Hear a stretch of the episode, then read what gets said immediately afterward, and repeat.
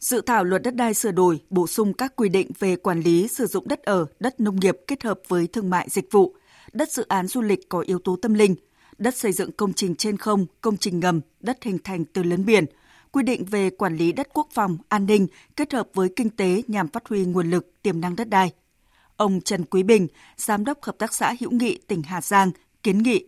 việc quy định quy hoạch đất nông nghiệp đối với các địa bàn miền núi, vùng sâu vùng xa cần theo hướng tạo điều kiện để người dân có thể chuyển đổi mục đích sử dụng phù hợp với phong tục, tập quán sử dụng đất của đối tượng là đồng bào dân tộc thiểu số nhằm khai thác hiệu quả nguồn lực từ đất.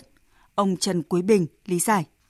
Có nhiều cái mảnh đất nông nghiệp nhưng không thể trồng cấy được nhưng đã quy hoạch là đất nông nghiệp rồi nên là không cho người ta chuyển đổi mục đích cho nên nó bị lãng phí, bỏ không rất là nhiều. Nhất là ở miền núi này, có những cái mảnh đất nông nghiệp coi như không sử dụng được, nhưng mà chót trong quy hoạch nó là đất ruộng rồi, cho nên là không điều chỉnh cái quy hoạch. Nó bị lãng phí mà người ta không chuyển đổi sang cái mục đích để làm việc khác được. Thế mà cái thủ tục để chuyển đổi nó thì rất là phức tạp. Nó phải qua hội đồng nhân dân qua rất là nhiều cái vấn đề khảo sát, nó chậm trễ cho nên là nó ảnh hưởng đến cái, như cái người có đất mà người ta muốn chuyển đổi vào các cái mục đích sản xuất phi nông nghiệp khác ấy. Dự thảo luật đất đai sửa đổi cũng bổ sung quy định về thời hạn sử dụng đất và hạn mức sử dụng đất nông nghiệp được quy định tại chương 12, quy định chế độ sử dụng các loại đất. Đối tượng được nhận chuyển nhượng đất nông nghiệp được mở rộng cho phép tổ chức kinh tế hộ gia đình cá nhân không trực tiếp sản xuất nông nghiệp, điều 213, bổ sung quy định về các hình thức tập trung tích tụ đất đai cho sản xuất nông nghiệp, cơ chế góp quyền sử dụng đất, điều chỉnh lại quyền sử dụng đất đối với các dự án tập trung đất nông nghiệp – chính sách khuyến khích tổ chức, hộ gia đình, cá nhân thực hiện tập trung đất để sản xuất nông nghiệp. Ông Hoàng Trọng Thủy, chuyên gia nông nghiệp cho rằng, những điều chỉnh này nếu được thông qua và thực thi đầy đủ sẽ góp phần tạo ra động lực mạnh mẽ cho sự phát triển nông nghiệp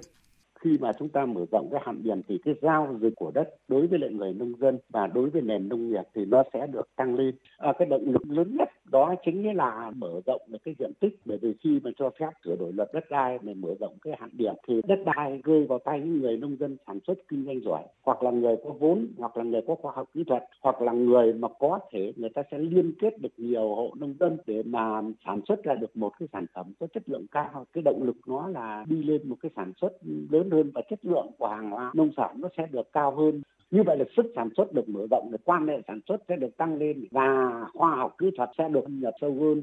Dự thảo luật đất đai sửa đổi được đánh giá có nhiều điểm mới mang tính đột phá, có ý nghĩa thúc đẩy quá trình tích tụ, tập trung đất đai để hướng tới phát triển nền nông nghiệp quy mô lớn hiện đại. Về hạn mức sử dụng đất nông nghiệp của hộ gia đình, cá nhân, Điều 170 dự thảo luật đất đai sửa đổi quy định hạn mức nhận chuyển quyền sử dụng đất nông nghiệp của hộ gia đình, cá nhân không quá 15 lần hạn mức giao đất nông nghiệp của cá nhân đối với mỗi loại đất. Với quy định này, diện tích đất cây hàng năm của hộ gia đình cá nhân sử dụng tối đa lên tới 45 ha, diện tích đất trồng cây lâu năm vùng đồng bằng là 150 ha, vùng trung du miền núi là 450 ha, diện tích đất rừng phòng hộ, rừng sản xuất là 450 ha. Phó giáo sư tiến sĩ Trần Đình Thiên, chuyên gia kinh tế, nhận định những thay đổi của dự thảo sẽ góp phần thu hút sự quan tâm của doanh nghiệp đầu tư vào nông nghiệp, từ đó nguồn lực đất đai có thể được phát huy hiệu quả và bền vững hơn. Đầu tiên là phải có doanh nghiệp tham dự vào quá trình đấy. Mà hiện nay cái số doanh nghiệp trực tiếp làm nông nghiệp còn ít. Và đặc biệt ấy, trong cái này ấy, là những cái doanh nghiệp tham gia vào cơ bản là những doanh nghiệp nhỏ cho nên cái việc đầu tiên ấy là phải làm sao mà sao cho họ lớn lên để là tạo thành cái trụ cột cho cái chuỗi đó. nhưng mà để mà làm cái doanh nghiệp thì chúng ta phải phải có một cái tiền đề rất là quan trọng. Những cái chính sách về đất đai nó phải thay đổi. Nếu không ấy là nông dân cực kỳ rủi ro. Cái nguồn lực nó không phát huy tác dụng.